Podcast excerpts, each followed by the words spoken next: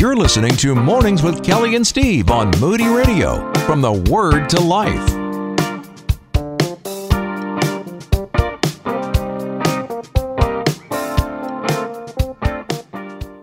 Today, we are now joined by Todd Nettleton of Voice of the Martyrs.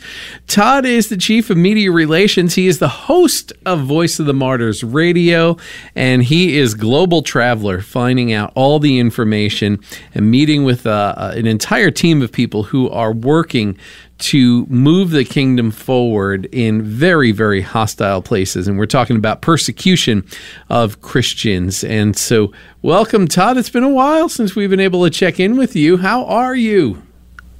I am well. Thank you very much. It's good to be with you. So glad that you have returned stateside. You're doing well. And uh, especially now, we've got a lot of things to talk about because the International Day of Prayer is coming up. Tell us a little bit about it. Yeah, it's coming up forty-eight hours, the, yes. the first Sunday in November. That's this Sunday, so uh, hopefully your church has already planned ahead and will be a part of this day. Even if you haven't planned ahead, though, if you go to our website, persecution dot com, uh, the resources are almost all downloadable, including a video about Christians in northern Nigeria, particularly one Christian woman named Rebecca. Uh, there are church bulletin inserts that you can print out. There are slides that you can put up on a screen to have kind of of a guided prayer time. Uh, there's even a, a sermon builder tool. So if if you're a pastor, if you're a Sunday school teacher and you say, hey, I want to I want to tie this into my message, there is a tool to help you do that. So, you know, that the end of the story is what what we really want to have happen here is every church is praying for persecuted Christians. And maybe you've already scheduled this Sunday and you say, wow, we missed it. No, you didn't miss it. Let's just do it on the thirteenth. Let's just do it on another Sunday. But the important thing is every church praying for our brothers and sisters.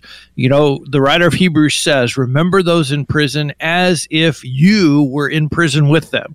Well, if if we were the ones in prison, we would certainly want to know that people are praying for us outside of the prison. Yeah, absolutely, because this is so vitally important, not only because we should be praying for those who are in prison, but flip that around. Tell me about what the folks who are in prison say about praying for us. Well, one of the things that, that they share is the difference that it makes when we pray. And one of my favorite stories about the difference that it makes is from my coworker, Peter Yasek, who was imprisoned in Sudan for about fourteen months.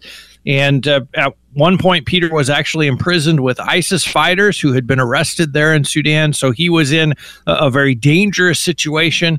These are, are radical Muslims. Uh, and, and so the lights would go out at the prison every night at nine o'clock, and Peter would just go right off to sleep.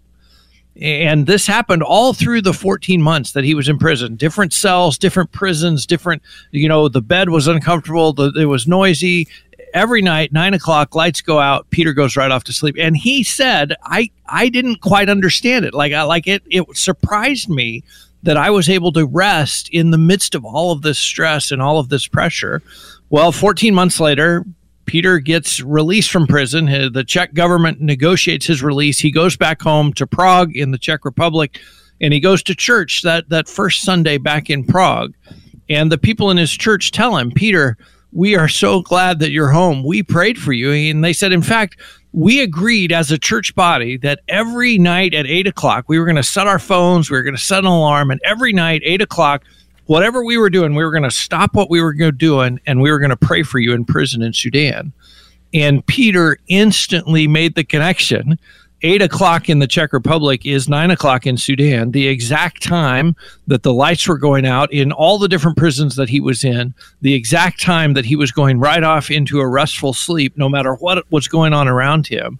And he immediately knew that it was the prayers of his church congregation that explained how he was able to go to sleep every night. And so uh, sometimes people will ask me, you know, does it does it make a difference? Does it matter if we pray?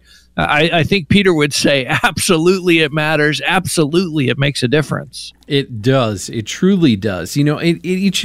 You know, one of the things I love about this, if you go over to the website for the Voice of the Martyrs, persecution dot com, there is a link down at the very bottom that leads you to different stories of persecuted activity, in, in persecution activity all around the globe, everything from India, Malaysia, and Central America. And uh, as you go through that, you you understand truly what people face and why what you just said, Todd, about their prayers and how we pray, why that is so vitally important. It really connects our prayer and our relationship with our Heavenly Father with, you know, that's the vertical relationship, but horizontally it connects us to those who are living out their faith and being persecuted for it. And it is so vitally important to understand that.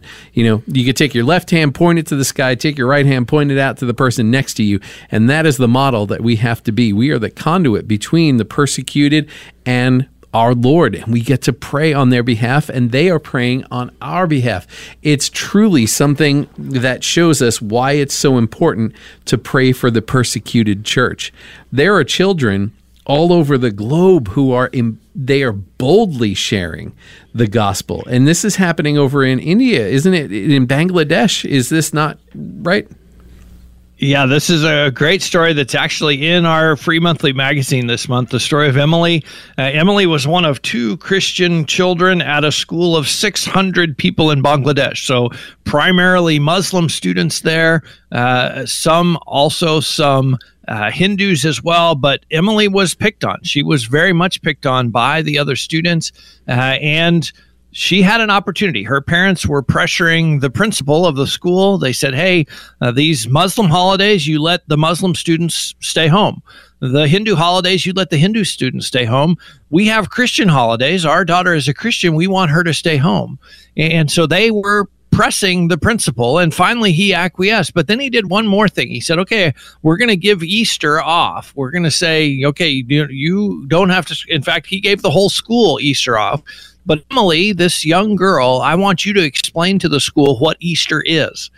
And so she had this amazing opportunity to stand up in front of her whole school, and some of the parents were there, and they actually were outside, and she was on a loudspeaker, so people, even people walking by on the street could hear this young Christian girl, she was twelve years old at the time, explain what Easter is.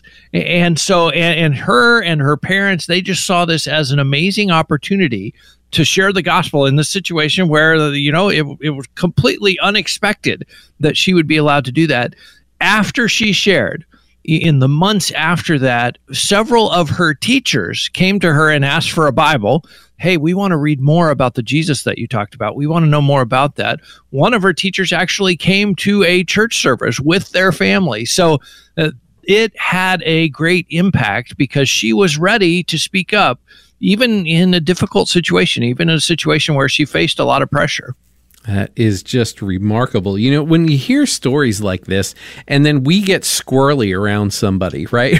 We're like, when we feel like, you know, the Lord is saying, you know, say this, share, encourage, speak about Jesus, and we get all squirrely about that. And then you think about that and you go, oh my goodness.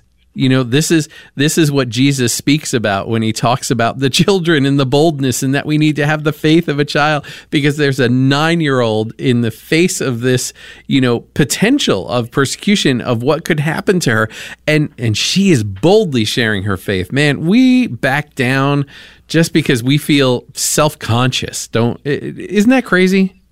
It is. And for us, typically the, the, the punishment, the worst possible punishment we're going to face is some awkwardness. Right. like like my I might be a little embarrassed in this situation. Yeah. That's different from saying, hey, I'm going to be beaten in this situation. So we do have a lot to learn from our persecuted brothers and sisters. We absolutely do. Well, let's move now to Northern Africa. Let's go over to Ethiopia. What's happening there? Yeah, this is good news. Uh, Ethiopia and Tigray, a part of Ethiopia that have been at war for the last two years, they have signed a ceasefire agreement. Looks like, uh, hopefully, it's a permanent peace agreement. But one of the things that this is not necessarily a religious war. Obviously, at Voice of the Martyrs, we talk about Christian persecution, but the war has been used as kind of cover for persecution. Hey, if, if someone gets shot, uh, you can just say, oh, well, it must have been the war. It must have been the soldiers. Um, and so that has happened over the last two years while this war has been going on. The other thing to watch for, and I think it will be fascinating, they have said we're going to allow aid groups into Tigray. Tigray has been very isolated, very cut off over the last two years. Um, we will see what the damage is when those aid groups is in. The other thing about this is Eritrea, which is next door to Ethiopia and yeah. is one of the worst persecutors of Christians. Eritrean soldiers have been allowed to come across the border into Ethiopia, including areas where there are Eritrean refugee camps where our Christian brothers and sisters who have fled Eritrea have been living. Uh, and so that has been a part of this. And hopefully, now that this peace agreement is signed, they will tell the Eritrean soldiers, hey, you guys got to go home, get out of here. You don't have a, a right to be here anymore, and protect those Eritreans that have fled into Ethiopia. That is, uh, that does directly affect some of our Christian brothers and sisters. Oh, I imagine that. It, how could it not? How could that not? Yeah, it has been one of the things that, you know, the Eritreans, as they have come across, as they have had control of those camps, they have literally been able to go through and say, oh, hey, wait, we're going to take you back to Eritrea. Uh, you're wanted. We're going to take you back. So it it has been a very dangerous and very difficult situation. And like I say, hopefully now that this peace agreement is signed, that will come to an end and the Eritrean soldiers will be told to go home. Man. What a blessing that will be. I know that you've covered uh, on V O M Radio Eritrea quite extensively. Tell us what's coming up this weekend on this edition. We have two gospel workers who are active in South Asia, including Sri Lanka and Bangladesh and Nepal. Uh, they will talk about what it looks like to follow Christ in those areas of the world. Uh, oftentimes, persecution starts with your family members. It starts with your own parents, your own big brother, uh, but they will talk about that as well as the need for gospel workers in that part of the world. Uh, one of the countries they oversee is the Maldives. Uh, the number of the percentage of Christians in the Maldives is zero point zero zero three. So there is a great need for gospel workers. There is a great need for people to go and share Christ. My goodness. And that is, you know, when you look at that and you think, uh, I, I know on a map where Maldives is, and it is far from anything. It is far from anything. And you wonder, like, how does the gospel get there? Well, I mean, it's that's the answer is right there. Uh, boy, it's just it, because, honestly, you're talking a very tiny, tiny um, island nation. You are, and that's one of the challenges because it is so small. It's kind of one of those places where everybody knows everybody, and so if you become a Christian, uh, it doesn't take long for people to know that, and then the government responds. There have been Christians that have been put in prison. Uh, there have been Christian workers from outside that as soon as you're identified as a Christian worker, you have to go. Uh, your visa has just expired. You need to leave now, um, and so it is a very difficult place to reach with the gospel. Yeah. And I, I do know, you know, this is interesting because there are many resorts there as well. Uh-huh. Uh, and it's that is the kind of a place where, you know, people long to go. They plan, you know, very expensive vacations to get there. And the U S dollar widely accepted all throughout that area. No problem taking those dollars, but no, you can't speak the name of Jesus. And right on that dollar bill, it says, "In God we trust." It does, and uh, like you say, it is it is a very big tour. Their their economy is very much based on tourism. Yeah, uh, but they keep they keep really wall kind of walls of separation. Like don't. Don't share the gospel. We don't want to hear about that. Um, so it is a difficult place, and I would encourage people. Some some folks who are listening right now are like, Maldives, where is that? Find it on a map and begin to pray because there is a need for God's Spirit there. There is a need for people to go and share the gospel, even though it is risky. Yeah, very much so. Well, I want to encourage people to tune in eight thirty p.m. right here on Moody Radio Indiana for Voice of the Martyrs Radio. You're going to want to check that out. Of course, you're going to also want to go on over to persecution dot com. And I, I want to encourage you, sign up for the free magazine that Todd was just talking about where that story comes from uh, that he just spoke on a little bit ago. But also you can understand how we can pray for the frontline workers who are across the globe who are doing this work. You can pick up the uh, Global Prayer Guide as well, and you can see the stories of individuals as you pray around the globe each year. But uh, Todd, you while you're there, I want to recommend people to pick up a copy of When Faith is Forbidden. Tell us about the stories in there. Well, When Faith is Forbidden is a book that I wrote. This is forty of the most powerful stories of persecuted Christians that I've heard uh, from them over the last twenty plus years, and uh, it has been a blessing. In fact, I, I talked to someone yesterday who said, man, the book was great. It, I, it really challenged me. It really blessed me, and that's that's always a fun conversation to have. Yeah, it is.